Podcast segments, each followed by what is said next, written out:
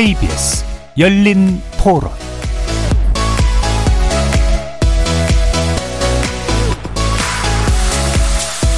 안녕하십니까. KBS 열린 토론 정준희입니다.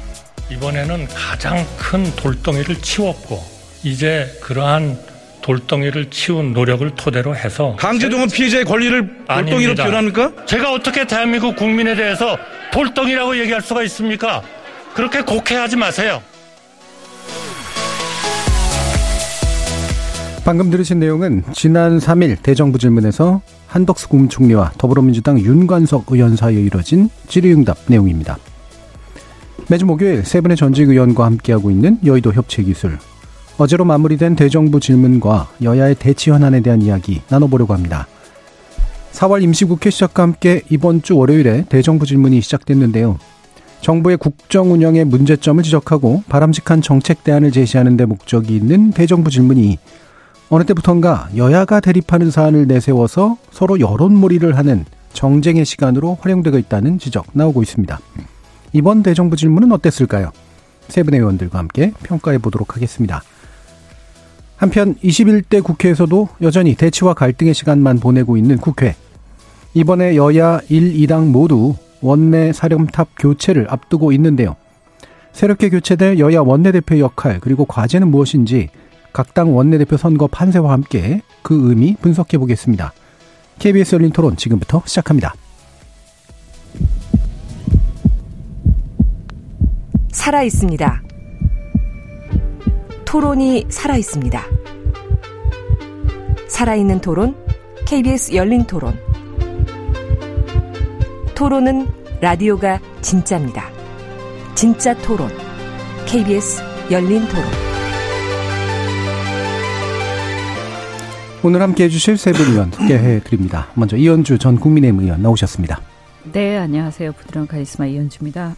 신경민 전 더불어민주당 의원 함께 하셨습니다. 네, 안녕하세요. 신경민입니다. 박원석 전 정의당 의원 자리, 제, 네, 자리 안녕하세요. 주셨습니다. 박원석입니다.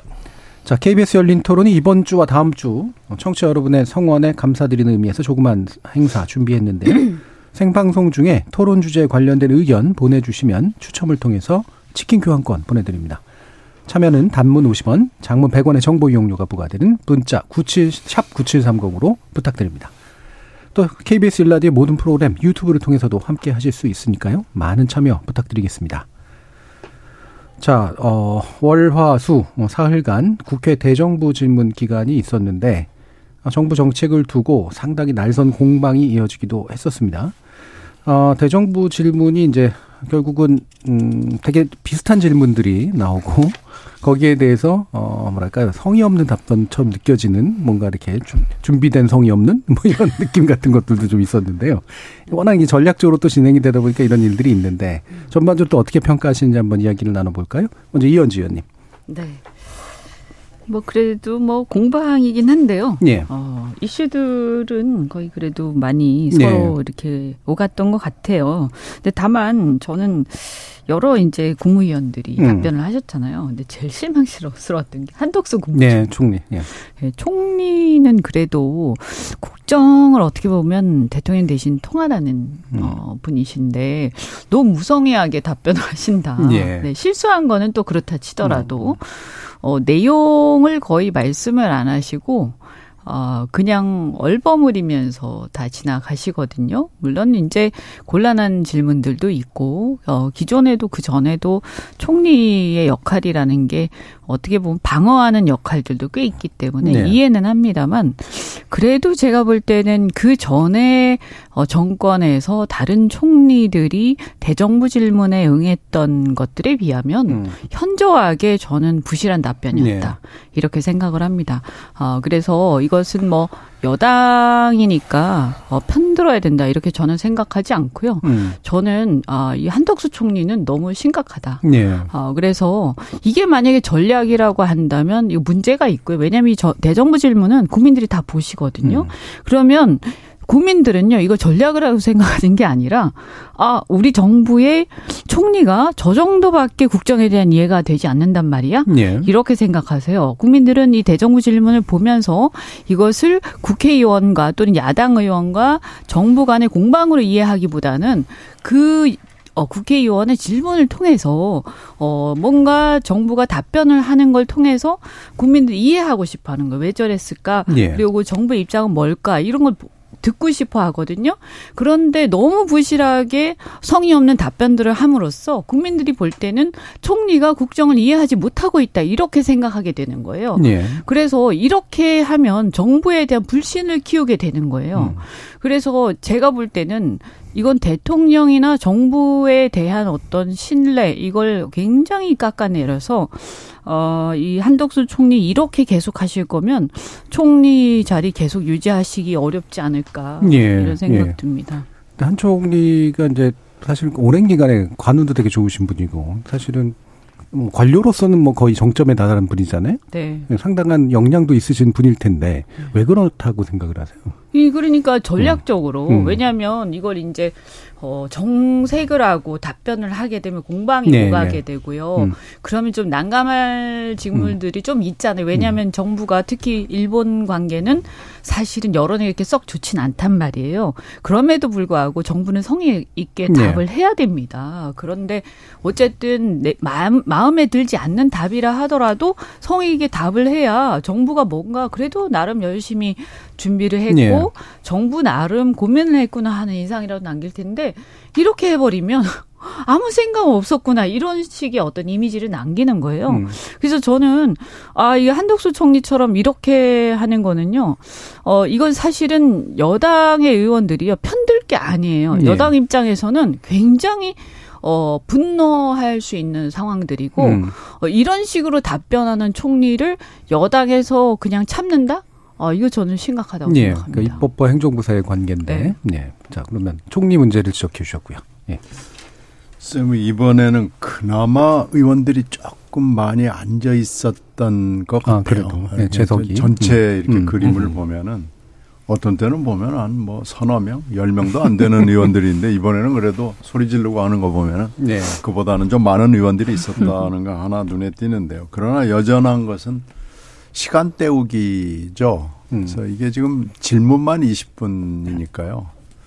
질문만 하여튼 피차에 의원도 그렇지만 답변을 하는 총리 이하 각부 장관들도 하여튼 시간 때우기로 예. 뭐 시간 가면은 어차피 한 사람 지나가고 또 한 사람 지나가면 야당 지나가면 여당 와서 좀 쉬었다가 또또 야당 오면은 또 조금 하다가 뭐 이런 식으로 되고 그나마 아, 지금 정세균 의장 때부터는 오, 오후 에 2시에 시작하거든요. 예. 그 전에는 아침에 10시부터 했으니까 음. 하루 하루 종일 했습니다.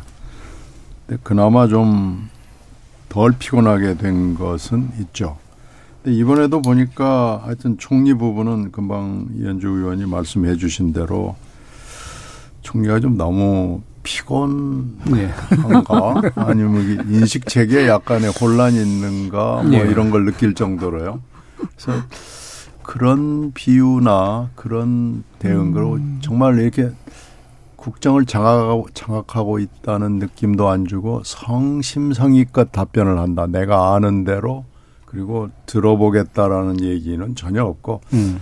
시간 때우다가 뭐가 좀 말싸움이 붙을 것 같으면은 그냥 달라붙어서 한판 치고 또 도망가고 뭐 이런 식의 네. 이 태도를 지금 윤석열 정부의 각 부 장관들이 국무위원들이 되게 비슷한 태도를 가지고 있어요. 네. 어 저희들도 여러 번 지적을 했습니다만은 그런 태도는 대통령으로부터 비롯되는 거라고 생각을 음. 해요. 그래서 그런 태도를 좀 버리고 이 대정부 질문이라는 건 사실은 전 세계 의회를 보면은 좀 드문 제도입니다. 음. 예. 다른 나라에는 음. 없는 제도입니다. 그러니까 뭐 없는 제도기는 한데 그러면 이거 이게 왜 있느냐라는 부분에 대해서는 아, 여러 가지 독재 상황과 관련이 있죠. 그러나 있는 제도를 없애지 못하는 상황에서 대정부 질문을 한다 그러면은 그 안에서 플레이를 하는 사람들은 그게 의원이건 장관이건 간에 열심히 해야 되거든요. 예. 열심히 한다는 느낌을 주는 경우가 거의 없어요. 어, 그래서 그 콘텐츠나 서브스턴스가 없는 하루 종일을 그냥 음. 흘려보내는 음. 이거 그래서 저는 이거 좀 제도 개선을 하든지 저는 음. 없애야 된다는 생각을 가지고 있습니다. 예. 그래서 이번에도 역시 그런 것 같아요. 지금 누구 눈에도 위기가 닥쳐 오고 있고 이미 음. 온 것도 있고 이러는데 그런 것을 공유하면서 고민을 하는 흔적을 읽을 수는 없었습니다. 예. 이게 이제 영국의 의회는 이제 퀘스천 타임이라고 있긴 있는데 이게 이쪽 총리하고 저쪽 야당 당수 이런 식으로 이제 급을 맞춰 가지고 이제 서로 질문 왔다 갔다 하는 건 되게 재밌는데 음. 우리 이제 의원들이 하고 이제 각부 장관들이나 이런 데 쭉 나와 가지고 이제 하게 돼서 분야만 그냥 억지로 좀 나눠 놓은 것 느낌 뭐 이런 게 좀 있긴 있는 것 같습니다. 긴박성이 좀 긴박감이. 떨어지죠. 예, 예. 네. 예. 박원석 의원님. 그 저도 뭐 현역 의원 시절에 대정부 질의를 여러 차례 했는데 그 대정부 질의를 안 하시는 의원들도 많아요. 네. 임기 내내 한 번도 안 하는 의원들도 있습니다. 네. 지역구가 좋으신 분들이 다선 의원들 잘 안 그렇죠. 예. 하시죠. 그러니까 아까 이제 영국의 그 PMQ, 예. Prime Minister Question 예. 뭐 예를 들어 주셨는데 그거하고 많이 다르죠. 예. 그건 정말 국정 현안을 음. 놓고 총리하고 야당 당수 그러니까 섀도우 캐비넷 그렇죠. 의 예. 이제 총, 총리죠. 야당 음. 당수가 아주 치열하게 토론을 하는 이제 그런 장면을 생중계로 음. 어, 매주 목요일 날 하는데 우리는 그에 비해서 굉장히 요식행위 비슷하게 돼 네. 버렸어요. 그러니까 사실은 국정 현안에 대해서 의원은 국민을 대신해서 질문을 하는 거고 아, 장관들이나 총리는 정부를 대표해서 답변을 하는 거고 근데 이거는 저는 이번에 뭐 총리 지적도 해주셨지만은 여전히 주요 타겟이 된 건 한동훈 장관이었는데 이게 무슨 법사위 연장선인가 이런 느낌까지 들 그렇죠. 정도로 예. 한동훈 장관에게 질문이 집중됐고 또 그 질문을 하는 태도, 답변을 하는 태도도 상임위에서 격돌하던 거하고 크게 다르지 네. 않은 아, 그런 모습을 비쳤습니다. 그게 흥미거리로는 음. 언론의 흥미거리로는 얘기가 되는지 모르겠지만 국민들이 지켜보실 때는 좀 피로감을 많이 느낄 네. 것 같아요. 그게 정말 필요한 질문이고 필요한 답변인지 내지는 국민을 대신해서 질문을 하고 정부를 대표해서 답변하는 사람들로서의 적절한 태도인지에 대해서 아, 상당히 문제의식을 느끼지 않았을까 싶고 특히나 지금 경제 상황이 굉장히 힘들거든요. 네. 그 대정부 질문을 하면 정치 외교 분야 또 이 경제 분야 그다음에 교육 사회 문화 분야 이렇게 나눠서 하루씩 합니다. 근데 경제 분야에서 무슨 질문을 했고 무슨 답변이 오가는지 기억하는 국민들이 네. 없어요. 그러니까 언론도 상대적으로 거기는 관심이 덜합니다.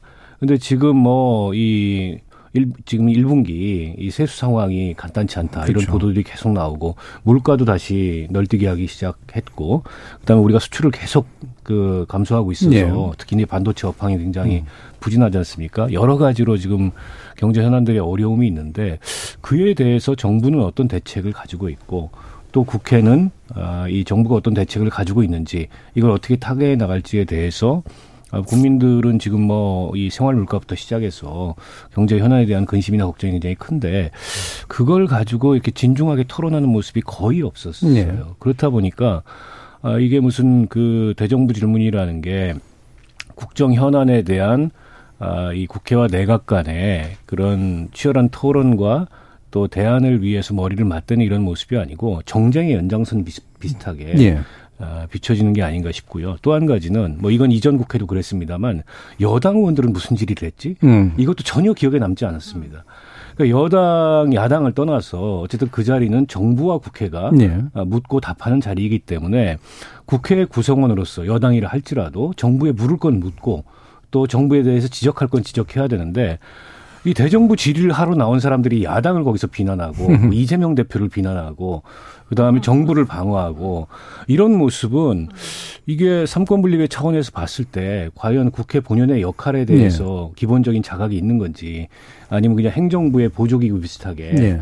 여당이 작동하고 있는 건 아닌지 이제 이런 문제 의식을 갖지 않을 수 없고 앞서 이제 신경민 의원님 뭐 제도 개선을 하든 없애든 해야 된다고 보는 해야 된다고 말씀을 해 주셨는데 이렇게 내실 없이 할 거라면 저걸 왜 하나 싶은 생각이 음. 있습니다. 차라리 야당 대표하고 총리하고 우리 영국처럼 그렇죠. 예. 일대일 토론을 각본 음. 없이 어, 하고 뭐 그런 것을 그 생중계한다든지 그렇게 하는 게 어떻게 보면 훨씬 더 내용을 담보하거나 실효성이 있지 않을까 그런 예. 생각입니다. 예. 그 야당 대표하고 이제 총리하고 하는 거 이제 내각제죠. 예. 그죠? 음. 네. 그래서 어 여당과 내각이 이제 한 몸인 음. 건데요. 사실 이게 참 유감인 게 우리나라가 대통령제인데 내각제. 어 원래, 그런데 원래는 대통령이 나와야 되는 거예요. 어, 어, 그러니까 원래는. 아니 대통령제인데 문제가 뭐냐 하면 그러면 대통령제에서는 국회에서는 여당도 국회 일원이기 때문에 미국 보면 여당 같은 경우에도 대통령에 대해서 독립되게 견제한단 말이에요. 네. 그죠? 어, 그래서 어, 여당 의원들도 대통령에 대해서 비판도 하고 심지어는 다른 당 대통령 후보를 지지하기도 하고 그러지 않습니까? 네. 그런데 우리는 이게 완전히 한 몸이 돼가지고 지금 움직이고 심지어는 국무위원들이요 야당 대표 야당 의원들을 막 공격하고 이러잖아요. 완전 기가 막히는. 네. 그냥 이거는 진짜 헌법 정신이나 자유민주주의 기본 어떤 그 정신을 완전히 뭉개고 있는 그런 상황인데 저는 저 그 박원석 의원님 말씀하신 지금 경제에 대해서 얘기 하나도 안 나왔다. 그 얘기 저도 네. 그 생각 저도 했거든요. 이 대정부 질의 이거 방송 쭉 보면서 지금 사실은 이 무역 수지 적자가 엄청나게 심각하지 않습니까? 네. 그리고 그게 벌써 한 1년째 지속돼 왔기 때문에 어, 만약에 지금 상황을 보면 이게 개선될 가능성이 별로 안 보이지 않습니까? 그러면 이 상황이 앞으로 지속된다? 그러면 우리나라는 이거 그냥 망하는 망하는 길로 가는 상황이고 네. 국민들이 봤을 때는 아 이게 지금 어렵더라도 어 언제쯤 이게 나아질 거다 하는 희망이 있으면 괜찮은데 이 상태가 지속될 거다. 음. 그러면 이게 몇 년간 지속된다. 그럼 어떻게 되는 거야? 우리나라는 이렇게 되는 거기 때문에 이게 심각한 거거든요. 그럼 이런 문제를 이게 왜 이렇게 무역 수지가 계속 악화되고 있고 이게 그러면 개선될 여지가 전혀 없는 거고 그럼 이걸 우리 정부는 어떤 대책을 갖고 있는 건지 이 구조는 왜 이런 구조가 지속되고 있는 건지 구조의 적인 문제가 뭔지 이 부분에 대해서요. 하나도 얘기가 없어요 국회에서 네. 이대로 가면 저는 심각하다고 생각하거든요. 그러면 중국하고만 계속 중국 문제를 계속 얘기하지만 이 상황이 지금 바뀌는 게 아니잖아요. 네. 근데 제가 깜짝 놀란 게 이 무역 수지와 관련해 가지고 어 저는 이게 중국 디커플링 때문에 그런 줄 알았는데 우리나라만 그렇고요. 미국이라든가 대만이라든가 일본은 중국에 대한 무역 수지 상황이 그렇게 네. 나빠지지 않았다는 거예요. 음. 그럼 좀 이상하잖아요, 이게. 음. 그러니까 이런 것들에 대해서 물어봐야 되는 거예요, 정부에 대해서. 예. 자, 그래서 이런 현안들, 주로 이제 경제 현안들이 지금 다뤄줘야 된다. 근데 제대로 못했다라는 말씀 주셨는데, 지금 이제 맞붙은 거는 이제 후쿠시마 오염수 방류 문제, 요 부분이 이제 좀 세게 맞붙고 있고, 양곡관리개법 개정안, 요거 가지고 이제 또 거부권 문제 뭐 때문에 맞붙고 네. 있죠. 음. 그래서 이게 핵심은 우리 정부가 이제 예를 들면 반대하느냐, 아니면 찬성하는 거냐 음. 이거를 이제 계속 계속 묻는데 그게 아니라 우리는 그냥 원칙적으로 국민의 안전을 최우선으로 생각한다 이제 이런 식으로 물론 정치적으로 필요한 또 답변이기도 하겠습니다만 얘기 되고 있는 그런 상황이에요. 박원석 의원님 보시기에 이게 입장을 그럼 찬반 입장을 명확하게 해야 된다 이렇게 생각하시나요? 이게 이제 교도통신이 예. 지난주에 보도를 해가지고 논란이 커졌잖아요. 어, 결국 이제 후쿠시마 오염수 방류에 대해서 얘기를 꺼냈더니 대통령께서 어, 몇, 몇 번이 되더라도 우리 국민들을 설득할 때까지 음. 하겠다. 어, 정부는 이제 부인을 했습니다만 그 보도가 나온 이후에 어, 정부나 여당 쪽의 해명이 후쿠시마, 후쿠시마산 수산물 수입하지 않겠다. 음. 이 약간 동문서답이거든요. 그렇죠. 오염수 방류에 대해서 우리 음. 입장이 뭔지를 분명하게 혹은 그런 말을 했는지 안 했는지를 음. 분명하게 말씀을 해야 되는데 그에 대해서 답은 안 하고 국민들이 걱정하는 후쿠, 후쿠시마산 수산물은 절대 수입을 안 하겠다. 어, 그러니까 좀 의아한 거죠. 그러면은 후쿠시마 이 오염수 방류에 대해서는 진짜 교토통신이 보도한 대로 대통령께서 우리 국민을 설득한 음. 거라고 얘기를 하신 걸까? 아니면 그에 대해서 정부는 어쨌든 뭐 IAEA 그 검증 기준 이런 등등을 얘기하고 있지만은 용인하겠다는 그런 입장에 서 있는 건가? 네. 우리 입장이 뭔지가 굉장히 불분명하고 저도 궁금합니다. 음. 오늘 정부에서 나온 입장, 그러니까 IAEA가 지금 한 차례 지금 입장을 냈지 않습니까? 보고서를. 그래서 어쨌든 일본이 과학적으로 안전한 그런 이 아, 방지 장치를 가지고 있다라는 입장을 밝혔는데 그건 이제 IAEA의 의견인 거고 예. 어, 정부에서는 우리 측의 전문가의 검증 참여를 얘기하고 있어요. 물론 일본이 그걸 수용할지 여부는 모르겠습니다. 음. 그러면 만약에 아, 그런 과학적 객관적 그 내지는 국제적 기준에 따라서 그 안전성을 검증하기 위해서 어, 최소한의 조치로서 우리 쪽에 그 전문가들이 우리 원안이나 이런 정부 기구들이 있기 때문에 참여하는 검증이 이루어져야 된다. 이게 우리 정부의 분명한 입장이고 만약 그런 전제가 관철되지 않는다면 우리는 그 문제에 대해서 용인하기 어렵다라는 게 입장인 건지 아니면 요구는 하되 일본이 뭐 그에 대해서 반응하지 않으면은 어쩔 수 없다는 식으로 그냥 방관하겠다는 건지 지금도 입장이 뭔지가 아, 불분명해요. 네. 그리고 후쿠시마산 수산물을 수입 안 하겠다고 얘기를 하셨는데 만약 이게요 방류를 허용하게 되고 그게 국제적 그 기준에 의해서 IAEA 검증 기준에 의해서 안전하다고 네. 판정이 난다 그러면 우리가 후쿠시마산 그 해산물 수입을 안 할 도리가 없게 됩니다. 음. WTO에서 예외로 인정받은 건 그로 인해서 그 이 오염수로 인해서 해양 오염의 가능성이 있기 때문에 사실은 우리가 후쿠시마산. 수산물을 수입 안 하는 게 WTO에서 용인을 받은 거거든요. 근데 이게 시간이 흘러가지고 우리가 제대로 대응을 못하면 그 오염수 방류에 대해서 결과적으로 이 WTO에 가서 우리 우리 입장에 설득력을 못 갖게 됩니다. 네. 그럼 후쿠시마산 수산물을 수입할 수밖에 없게 돼요. 논리적으로 봤을 때. 때문에 지금 국민들이 저 오염수 방류에 대해서 어떡할 거냐 이렇게 묻는데 후쿠시마산 수산물 수입 안 하겠다라는 건 음. 동문서답인데다가 만약 그 방류가 허용된다면 끝까지 관철되기 어려운 네. 그런 얘기를 정부가 하고 있는 거여서 음. 어, 좀 답답하기도 하고 정부 입장이 뭐냐 그걸 먼저 좀 분명하게 얘기해 주시라. 정부가 네. 생각하는 시안 음. 또 정부가 생각하는 기준 마지노선 이런 전제가 충족됐을 때 그 안전성이 검증됐을 때 어, 우리는 그에 대해서 동의할 수 있다 라는 입장이 있어야 되는데 지금 모호합니다. 예. 이런저런 기준을 얘기하고 있지만 그게 충족이 안 되면 어떡할 거냐라는 데 대해서는 입장이 없어요. 음. 그 점이 굉장히 염려스럽습니다. 예. 그러니까 이런 게 이제 명확한 입장을 안 밝히니까 밝히기 어려워서 사실은 그런 거 아니겠습니까? 그래서 또 야당은 아마 외통수다라고 생각을 해서인지 이제 강하게 지금 공세를 하고 있잖아요. 실제로 일본도 가고 있고요. 또 야당도 이런 거를 잘 대응하고 있는지까지 포함해서 한번 신, 신 의원님 말씀 한번 들어보죠. 이제 이게 일본의 그 유수한 언론의 예. 보도로부터 촉발이 된 거 아니겠어요? 근데 지금 금방 얘기한 대로 약간 포인트가 다른 걸 가지고 대응을 정부가 하는 것도 있고요. 또 하나 정부 대응 중에 정말로 야 이건 좀 아니다 싶은 거 하나는 왜 에, 우리 정부 얘기를 듣지 않고 일본 언론의 말을 믿느냐. 네. 이거 친일파적 행태 아니냐라고 하는 대목은 좀 빵 터지는 것 같아요. 네. 이건 이건 또 무슨 대응이 이런 대응이 있나 생각이 들고요. 일본 언론이 만약에 허위 보도, 가짜 정말 가짜 뉴스였다고 그러면은 아마 일본 안에서도 뭔 얘기가 나왔을 거예요. 네. 근데 안 나왔고요. 음. 만약에 가짜 뉴스였고 그 자리에 있었던 대통령을 포함해서 우리 강요들이 그 얘기를 다 들었을 거 아니겠어요? 그렇다면 이건 그렇게 얘기한 적이 없고 우리는 이러이렇게 얘기했다라는 그 구술록을 설명을 해주면 될 거 아니에요. 근데 그렇게 안 나왔거든요. 그런데 이제 일본 언론들은 이게 제일 관, 관심 있는 대목이기 때문에 음. 어, 그 자리에 참석했던 정치인이나 관료들한테 그 이제 더블 코테이션을 받아가지고 그게 정확하게 보도를 한 것 같아요.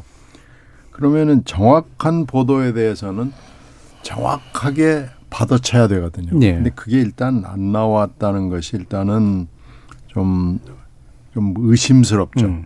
근데 지금 정부가 분명하게 얘기를 안 해주는 것이 이상하니까 이제 그 민주당의 일부 의원들이 그러면 우리가 가자. 그래가지고 이제 원래 있었던 특위가 있거든요. 예, 예. 그 특위 의원들 몇이 어뭐 부랴부랴 해가지고 갔는데 사실 기대할 건 없죠. 음. 어 그리고 이, 이 정도 되면은 일본의 정관 언이 별로 협조를 해주지 않을 그렇겠죠. 겁니다. 그러니까 지금 아무 일정도 못 잡고 현장 방문 정도 그리고 가면은 아마 그쪽에 어, 시의원이나 구의원 정도를 만나서 얘기 듣고 그 정도에서 그칠 것 같아요. 그래서 이렇게 가는 게 무슨 의미가 있는지도 저는 잘 모르겠습니다. 음.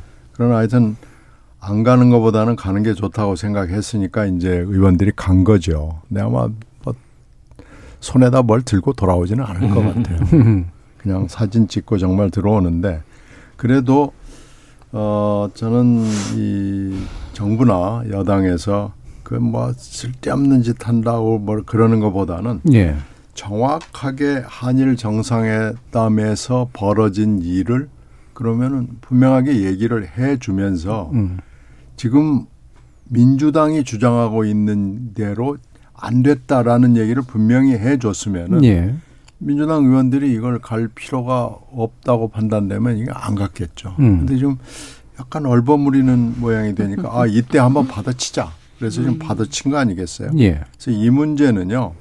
지금 정확성이 결여된 거에 문제가 아, 있었고 거기서부터 이게 좀 파생되는 상품 비슷하게 된 거다. 음. 그런데 아마 이게 이렇게 돼서 연하야나 정부가 흐지부지 또 지나가는 거 아닌가 하는 불길한 예감이 있습니다. 네. 흐지부지 지나간다는 건 결국은 포인트가 다른 걸로 그냥 또 이제 다른 이슈로 아마 네. 바뀌는 네, 그렇게 될 것이다.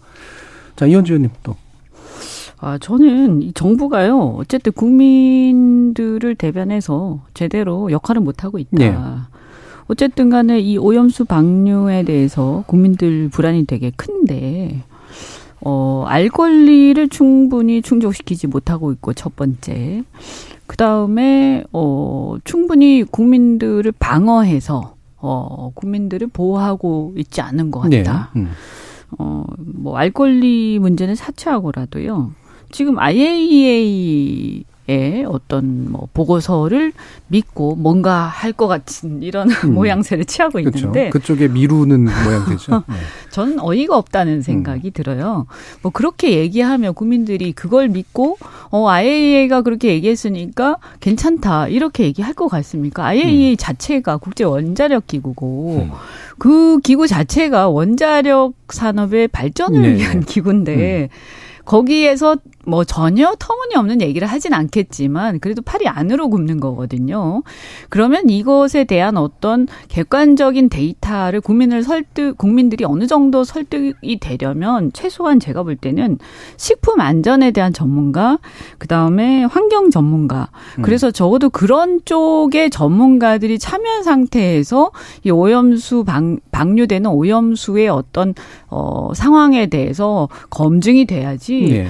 그냥 국제 원자력 기구의 얘기만 가지고 이거는 그냥 원자력 기구 자체 얘기고 원자력 기구가 또 IAEA가 이 지분이 있는데 여기에 투자 그 예산을 투자하는 나라들이 있잖아요. 그렇죠. 네. 근데 제일 많이 투자한 나라가 미국이고요. 두 번째가 중국이고 세 번째 일본이에요. 음.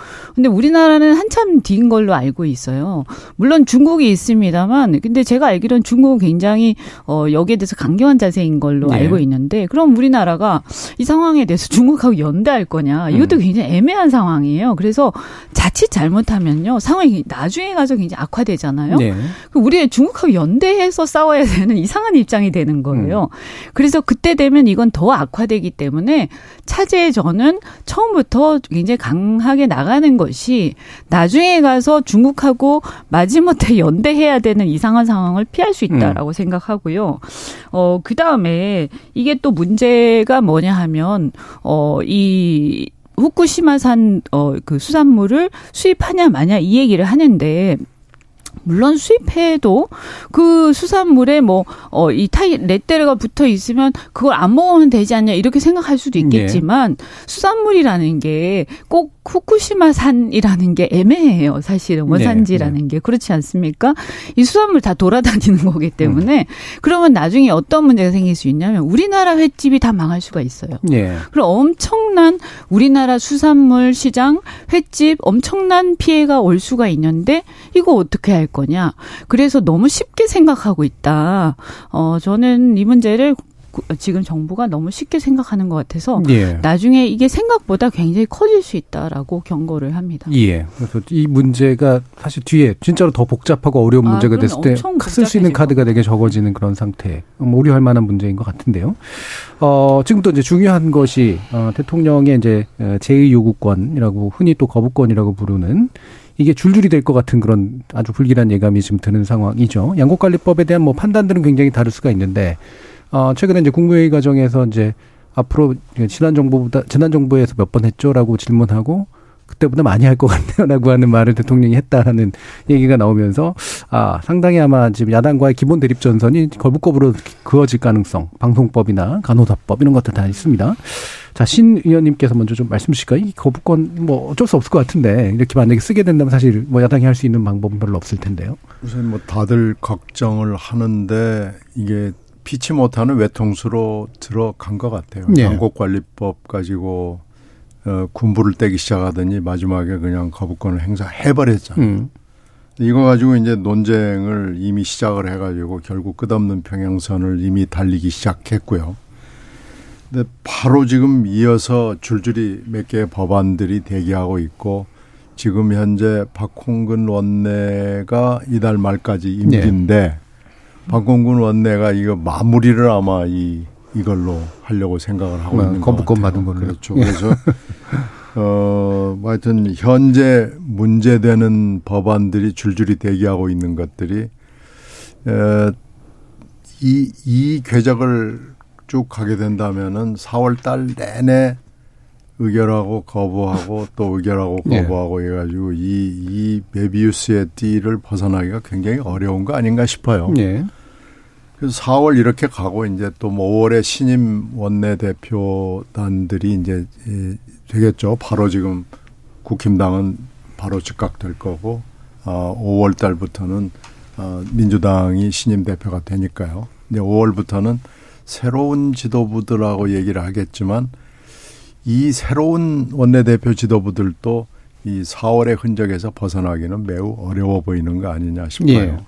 이렇게 되면은 어 이제 한 가지 뭐 약간 한번 기대를 해볼 만한 것은 제2표는 무기명 비밀 투표니까요. 네. 네.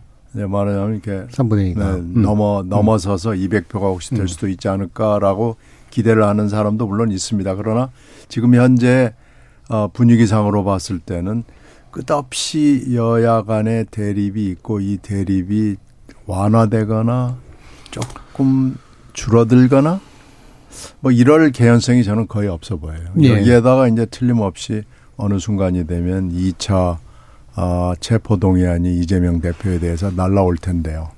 그게 이제 또 뭐 엄청난 대립으로 가서 아, 지금 현재 전망은 뭐 매우 어둡습니다. 예. 어, 밝은 구석이 보이질 않습니다. 예. 이게 뭐 여야 합의의 모양새를 좀 취하면 그럼 대통령은 더 이상 물러설 구석이 없게 되는 것인가? 말 그대로 제의가 된다거나 아니면 이제 처리될 앞으로 처리될 것들도 조금이라도 중재하는 그런 방향으로 가면. 근데 사실 지금 양곡관리법도 의장 중재 형식으로 지금 진행은 했었는데요. 여당이 뭔가 여기에 대한 합의의 여지를 잘 안 보이는 측면도 분명히 있는 것 같아서 박원석 의원님 말씀 들어보죠. 음, 그러니까 형식적으로는 정부와 여당에서 대통령이 제2요구권을 행사하시라 예. 이렇게 건의를 그렇죠. 했다지만 음. 애초부터 이거는 대통령의 뜻이었고 아, 그다음에 이 대통령실의 용산의 뜻이었던 거죠. 때문에 이제 여당의 협상 여지가 저는 전혀 없었다고 예. 봅니다. 그러니까 안타까운 건 이게 지금 양곡관리법에서 양곡관리법에서 가장 쟁점이 되는 그 이번 법 개정 내용이 아, 쌀이 전년 대비 이제 생산량 초과 생산량이 많이 생기거나 음. 아니면 시장 가격이 떨어졌을 때 그걸 이제 정부가 매입하도록 하는 그 네. 시장 격리 조치라고 부르는데 요거지 않습니까? 근데 지금 현행 기존 법은 이걸 이제 임의적으로 정부가 할 수 있는 음. 정부의 재량 사항으로 했던 거라면 이걸 법으로 의무화시키겠다라는 게 이제 민주당의 개정안이에요. 그러니까 작년만 하더라도 1조 원을 썼습니다. 이 쌀 시장 격리 조치에 네. 윤석열 정부 들어선 이후에 1조 원을 아, 썼어요.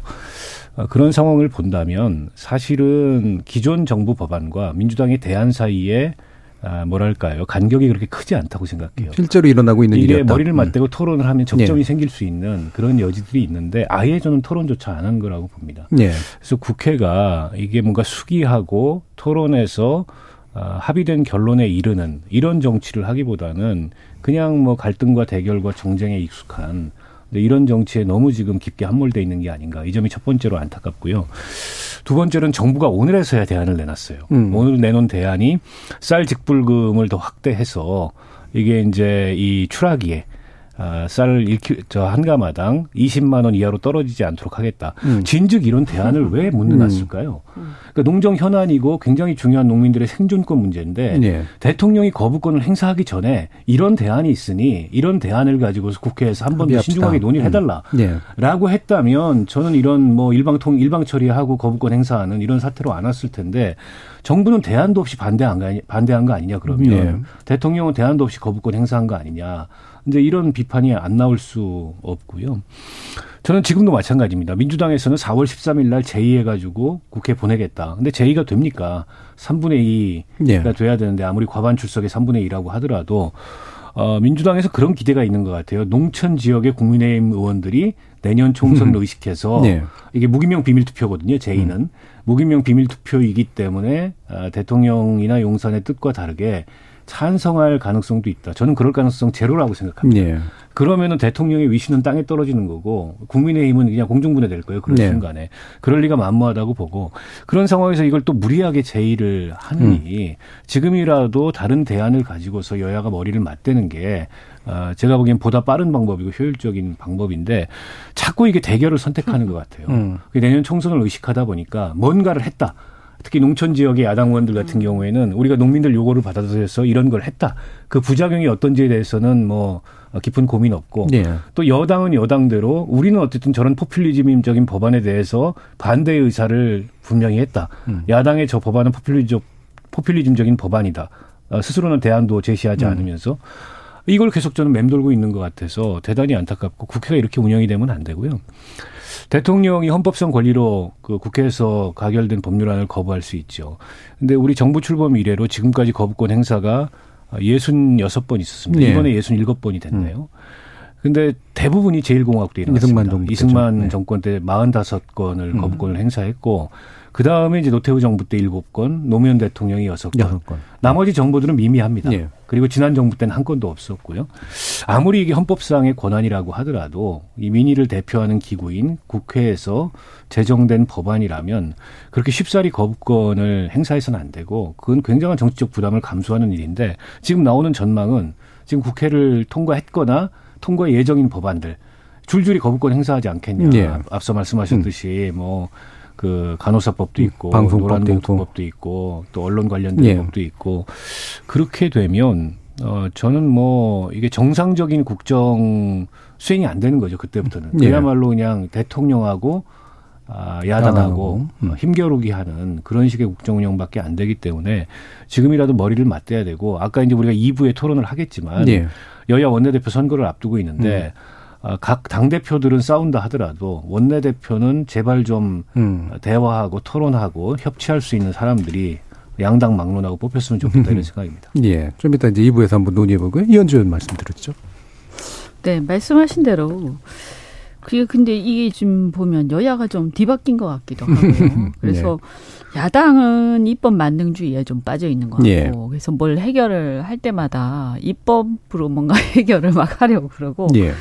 근데 여당은 또 반대 만능주의에 좀 음. 빠져 있는 것 같아요. 그래서 야당처럼 뭐 야, 여, 야당처럼 야당이 뭐 하려고 하면 일단 반대부터 하는 어, 그래서, 근데 왜 반대를 자꾸 할까? 뭔가 합의를 만들어내려고 네. 하지 않고.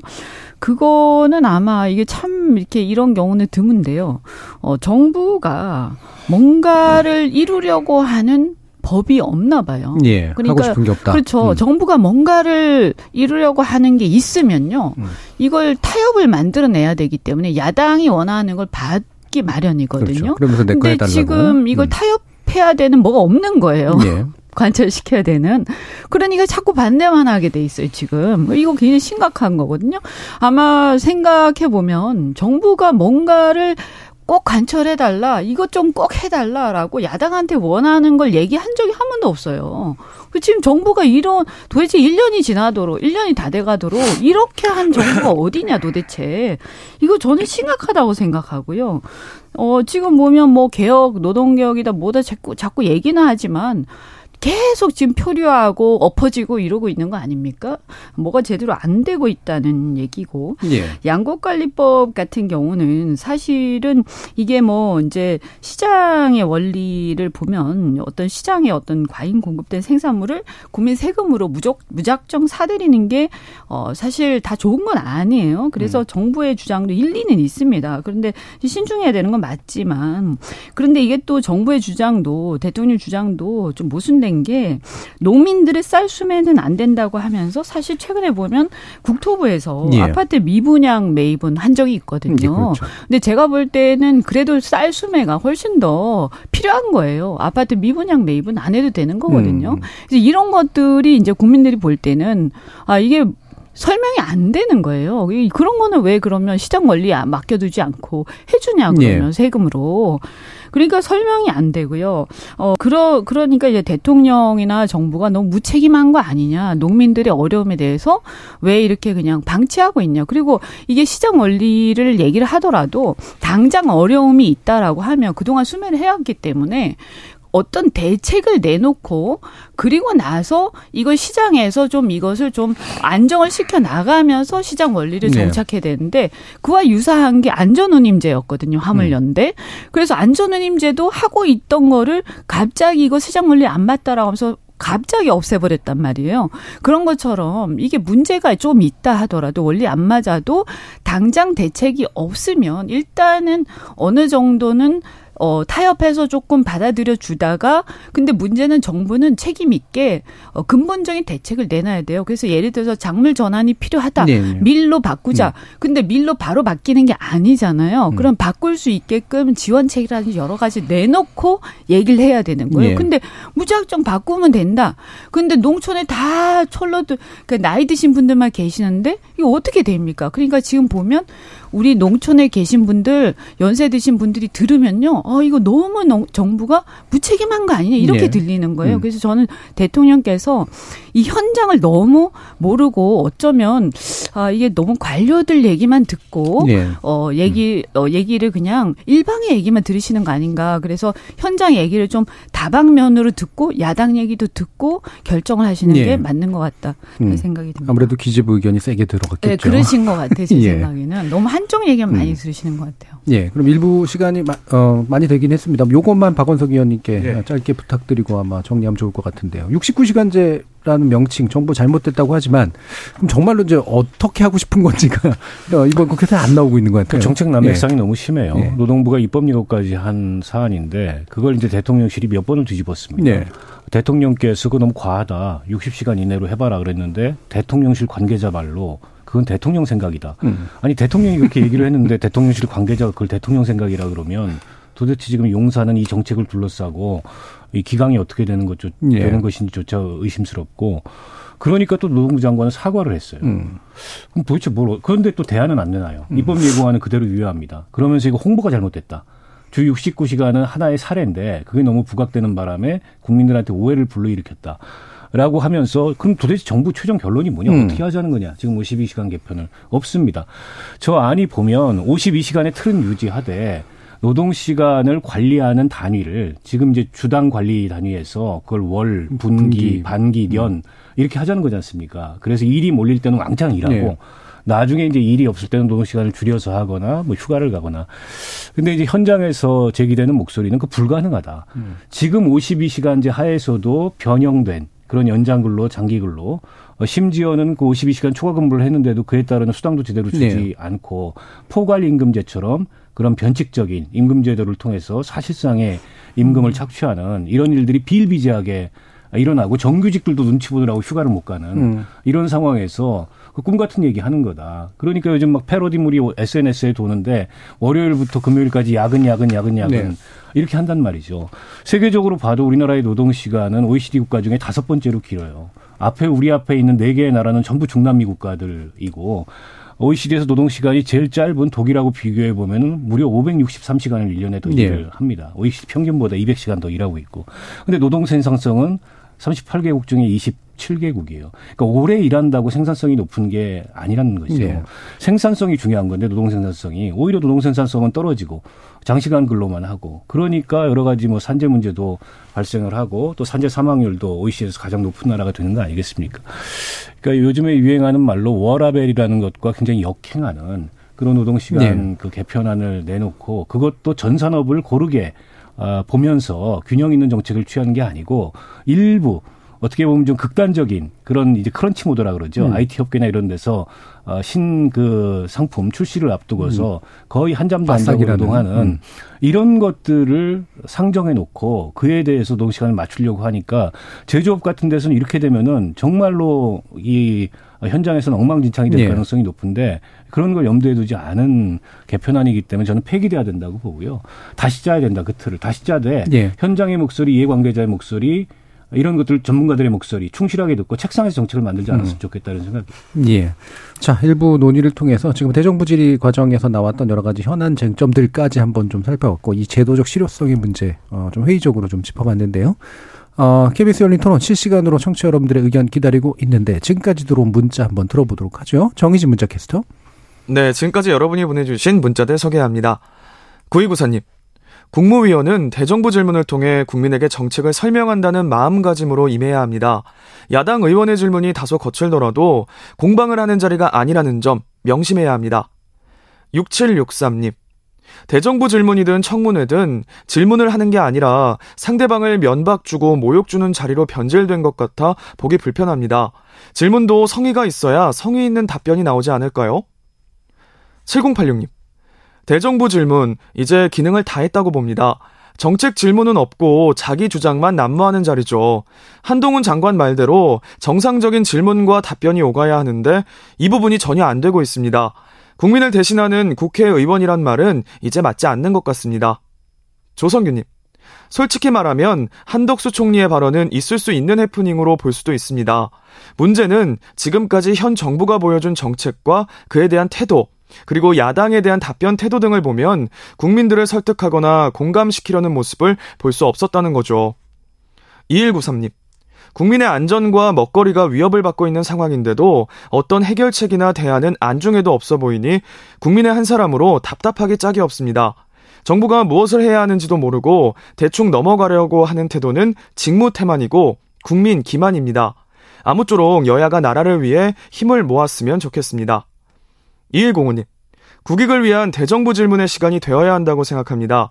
국익 앞에는 여야가 따로 없어야 합니다. 정부가 잘못하거나 실수한 부분, 감추는 부분이 있다면 여야가 따져 물어야 하고, 여당도 정부의 방어만 해서는 안 된다고 생각합니다.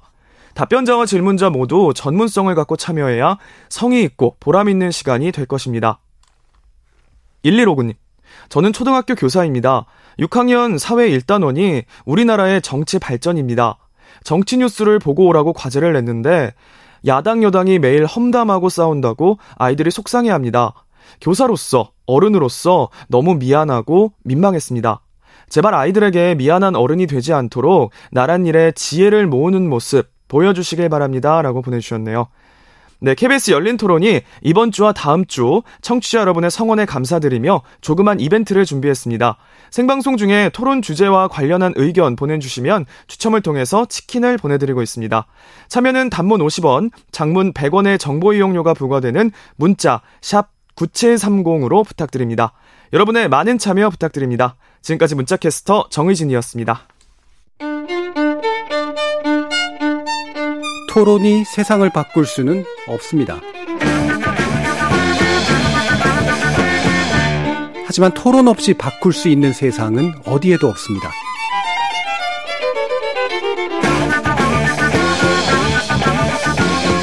세상의 선한 변화를 갈망하는 당신. 정답이 아니라 질문의 힘을 믿는 당신.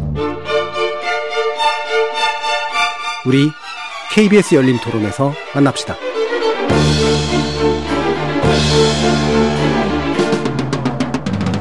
KBS 열린 토론 여의도 협치의 기술 신경민 전 더불어민주당 의원 박원석 전 정의당 의원 이현주 전 국민의힘 의원 이렇게 세 분과 함께 하고 있는데요. 자 2부에서 어, 원내대표 어, 교체 문제를 짚어보도록 하겠습니다. 어, 지금 여야 뭐든지 원내대표가 조만간 교체될 것 같은데요. 뭐 실질적으로 총선 전까지기 때문에 뭐 한 1년 정도의 임기 안에서 어떤 일들을 할 수 있을까 어, 할 수 있는 일들이 있을까? 신경민 의원님 말씀 주시죠. 원래 4년 임기의 마지막 네. 원내대표는 좀 한계가 있습니다. 네. 왜 그러냐면 상임위 배정권 같은 것이 이제 원내대표의 어떻게 보면 막강한 권력이거든요. 네. 근데 그런 거 없잖아요. 음. 그리고 좀뭐그 있는 상임위도 이 마지막 해가 되면은 좀 아무래도 좀 풀어지고요. 9월 정기국회 때가 되면 이제 9월 정기국회가 사실 1년을 마무리하고 내년을 준비하는 굉장히 중요한 어, 이 회기인데 9월 정기국회도 바람이 많이 빠져요. 예. 그래서 이 원내대표와 이걸 끌고 나가기가 상당히 어렵습니다. 그래서 이 마지막 임기의 원내대표는 좀 어떻게 보면은 힘든 음. 다른 원내대표 때도 힘들지만 어, 앞에 있는 세 번 세 사람의 원내대표보다 훨씬 더 권한은 없고 어, 일은 힘들고 그런 데 봐야죠. 그 어차피 이건 공천하고 또 바로 맞물리고 또 총선에 승리하고도 맞물리기 때문에 어, 어렵죠.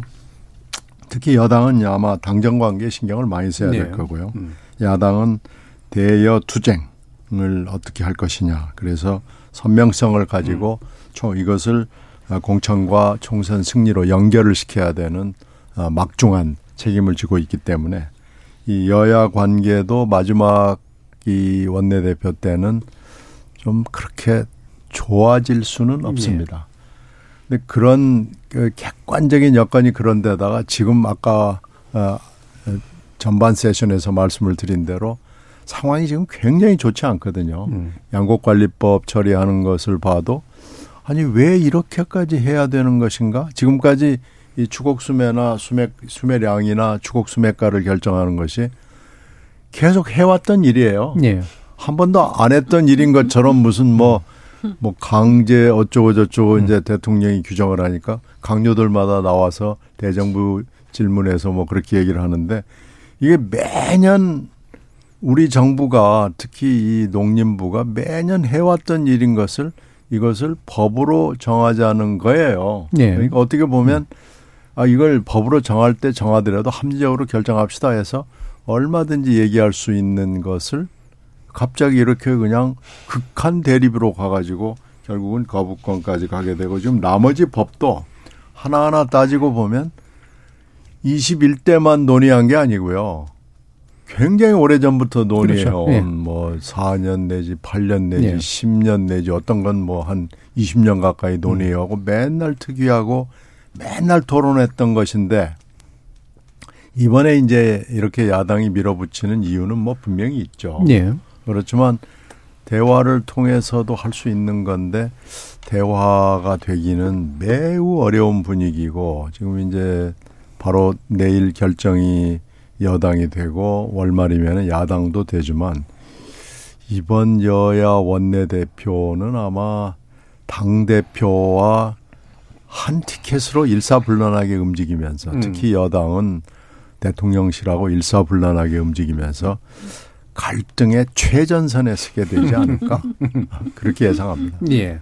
그러면 여당 한번 뭐 짚어보죠. 지금 4선 김학용 의원, 그다음에 3선 윤재욱 의원이에요.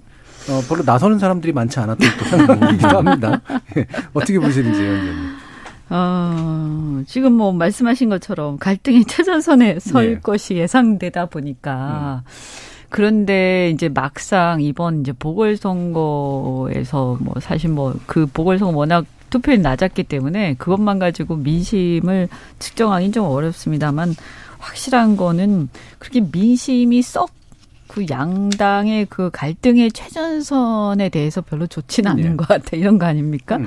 그래서 자칫 그 갈등의 최전선에 섰다가 어, 칼 맞는 수 있다 음. 이런 게 좀 있는 것 같아요. 예. 그래서 아마 나서는 사람이 별로 없었던 음. 것 같고 어, 그래서 이제 지금 이제 이 두 분은 예전부터 계속 하고 싶어 예, 하셨죠. 예. 예, 한 번은 하고 싶어 하셨기 때문에 결국은 한 번 둘 중에 한 분이 하시지 않을까 예. 어, 싶고요. 어, 지금 뭐 어쨌든, 음, 윤재욱 의원 같은 경우에는 영남에서는 삼선이면 어, 대구니까요. 대구에서 삼선이면 거의 만땅으로 하신 거거든요. 그러니까 꾹꽉 채워서 하셨다. 네, 그렇죠. 할 꽉. 채워서 하신 예, 거죠. 예. 뭐 보통 재선만 해도 예. 많이 했다 이렇게 음. 어, 제, 대구에서는 할 만큼 했다 이렇게도 많이 예. 보니까 물론 물론 저기 주호영 의원도 계십니다만 뭐 그분도 근데 지역구 바꿔서 하신 거니까요. 그렇죠. 예. 어, 그리고 김학용 의원 같은 경우도 사실, 어, 사선이긴 하지만, 어, 또 이렇게 그냥 무난하게 사선하신 네. 건 아니거든요. 음. 그래서, 어, 이 두 분이 거의 막상막하 아닐까, 지금까지는. 예. 어, 그러니까, 김학용 의원 같은 경우에는, 어, 그 전에는 좀 열세셨죠. 음. 열세였는데, 어, 그래도 뭐, 지난번에 보면, 어, 그, 경기도지사 뭐 할 때 이렇게 그 총괄도 하시고 약간 윤핵관으로 분류도 좀 되시고요. 그 다음에 이제 윤재옥 의원도 뭐 약간 윤핵관 같기도 하고 네. 그러면서 이제 그 대구 영남 지역이기 때문에 영남이 또 많잖아요. 음. 지금 현재는 그러다 보니까 영남 의원들 세도 꽤 되고 이래서 어 예측이 좀 어렵죠. 예. 네. 원내대표가 제일 예측 어려운 선거다라고 이제 흔히들 얘기하잖아요. 네. 여론조사하고 네. 어떻게 될지는 맞지도 뭐, 않고, 네. 예. 어, 뭐, 네. 이게 다른 당 이야기이긴 합니다. 박원석 의원 또이 부분 관찰 많이 해오셨을 테니까. 또 이 민주당을 한번 본, 일단 먼저 한번 보고 나중에 신 의원님을 전, 전, 전반적인 평가를 한번 들어보려고 하는데, 어, 지금 일단은 이제 이재명 대표의 직접적인 지지를 받을 만한 분들은 이제 빠져 있는 네. 그런 상태잖아요. 네, 한번 말씀 주시죠. 그러니까 지금 네 분 정도가 아마 후보 물망에 예. 또 어, 출마 의사를 갖고 계신 걸로 확인되는데 김두관 의원, 이원우 의원 음. 그리고 박광원, 홍익표 이네 분인데 말씀 주셨듯이 이른바 이제 찐명이라고 할 수 있는 이재명 대표와 아주 가까운 그런 의원들은 아니세요. 네. 그러나 이제 상대적으로 어, 거리가 좀 가깝다고 얘기하는 분이 홍익표 음. 의원이고 그리고 이제 박광원 의원 같은 경우에는 이른바 친문 비명인데 지난번에 원내대표 선거에서 간발의 차이로 낙선을. 했습니다. 그래서 또 1년 동안 준비를 했기 때문에 상당한 경쟁력이 있지 않겠냐. 예.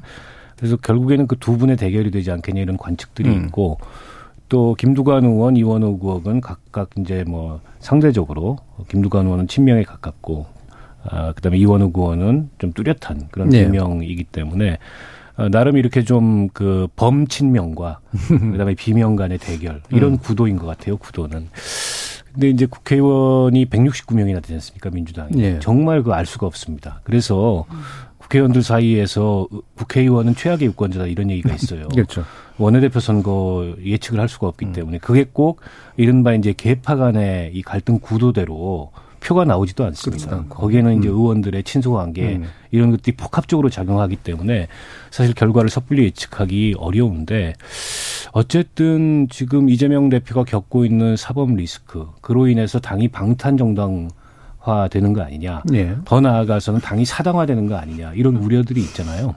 그런 우려를 좀 불식시킬 수 있는 인물이 돼야 되는 거 아니냐라는 음. 당내의 의원들의 생각이 한편에 있을 것 같고 어, 또 다른 한편으로는 어쨌든 이재명 대표의 리더십이 지금 대안도 없이 무너져 버리면 사실은 그건 당의 위기이기 때문에 이재명 대표의 리더십을 무난하게 보완하면서 좀 완충 역할을 할 수 있는 네. 이제 그런 그 원내대표가 선출되지 않느냐 아, 크게 양론이 형성이 되지 않을까 싶습니다. 저도 뭐 승부를 예측하기는 어렵고요. 뭐 어떤 쪽으로 그 무게추가 기울 기울던 간에 지금 민주당이 야당이지만 국회 일당이거든요. 예. 국회 일당으로서의 역할이 저는 있다고 봅니다. 그러니까 아무리 지금 여야 간의 관계가 이게 사생결단식의 그런 관계가 형성이 돼 있지만은 누군가는 그 와중에도 협상을 해야 되고 음. 국회를 운영해야 되고 이걸 진전시켜야 돼요.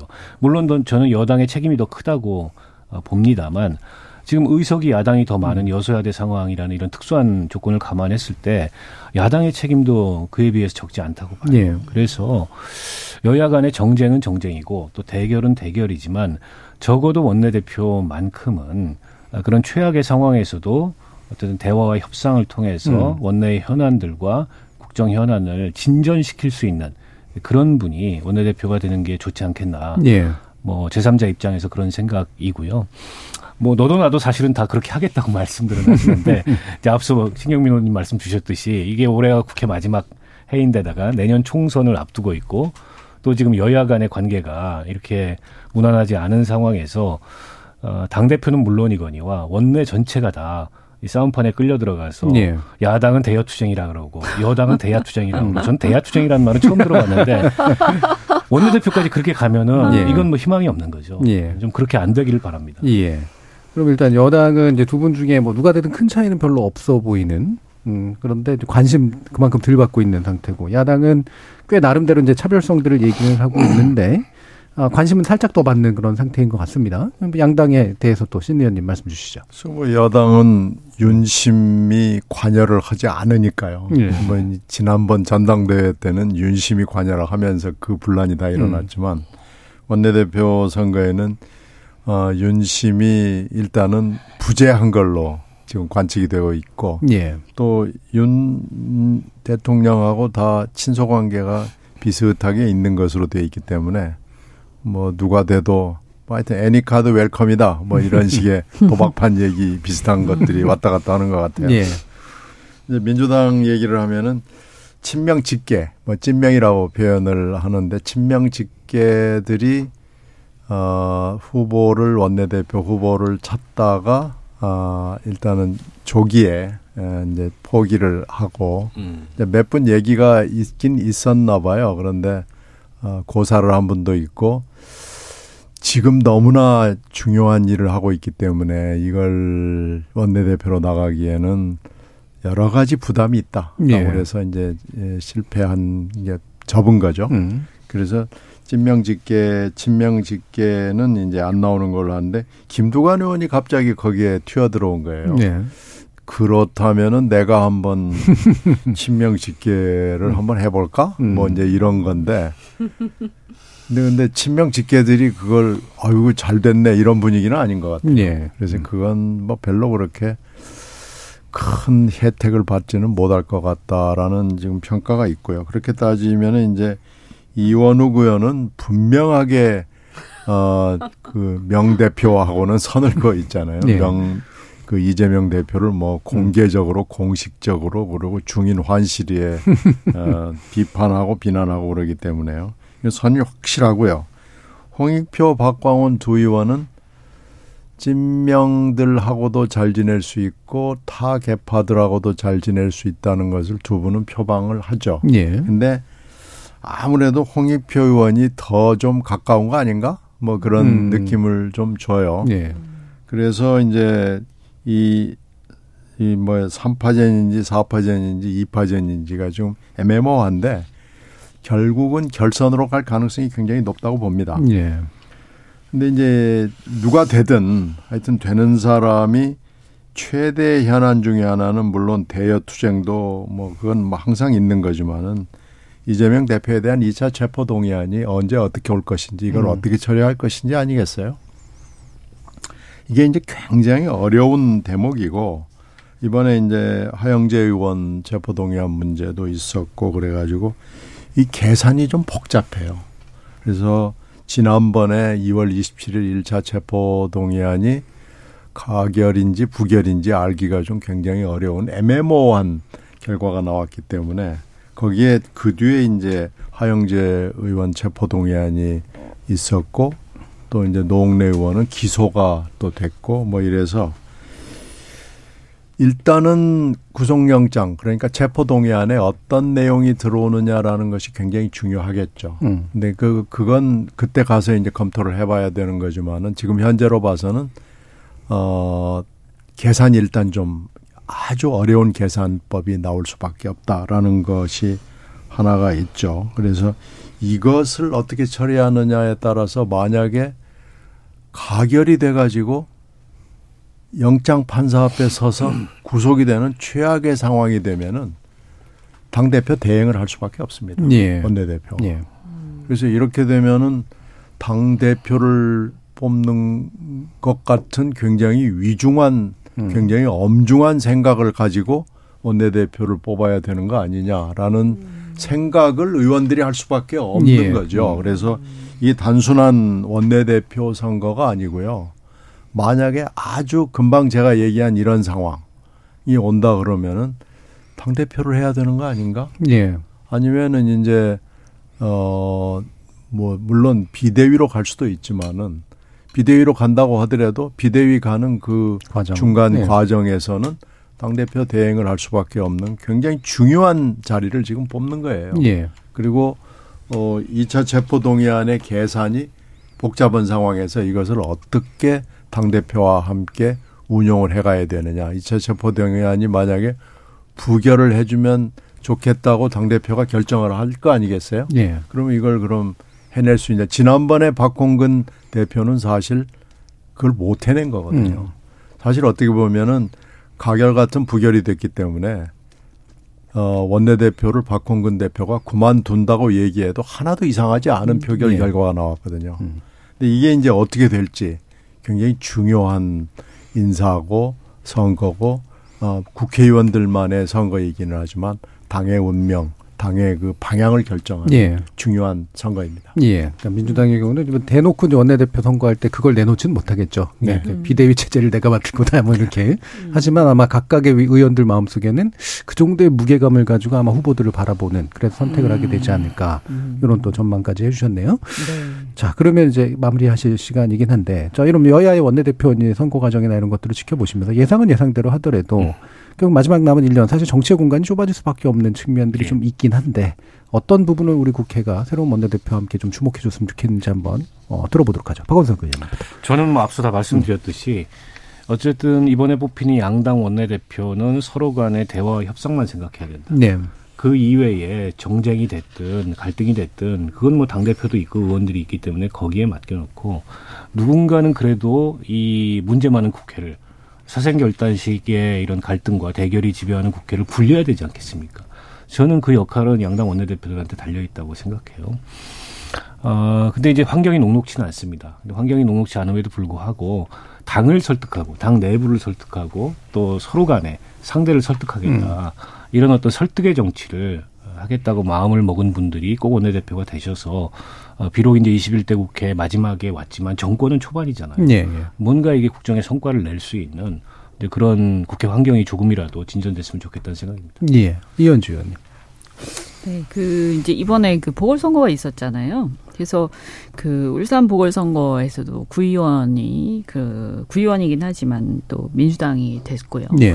전주 같은 경우는 이제 후보의 문제는 좀 있긴 했지만 그래도 어 이제 진보당이 됐고 저는 뭐 그것이 이제 진보당 이라서라기보다는 그냥 어쨌든 제 3당이 됐다. 예. 그리고 어또 국힘의 투표 지지율이 굉장히 저조했다. 그리고 또 특이한 점은 투표율이 엄청나게 낮았다. 20%대였다.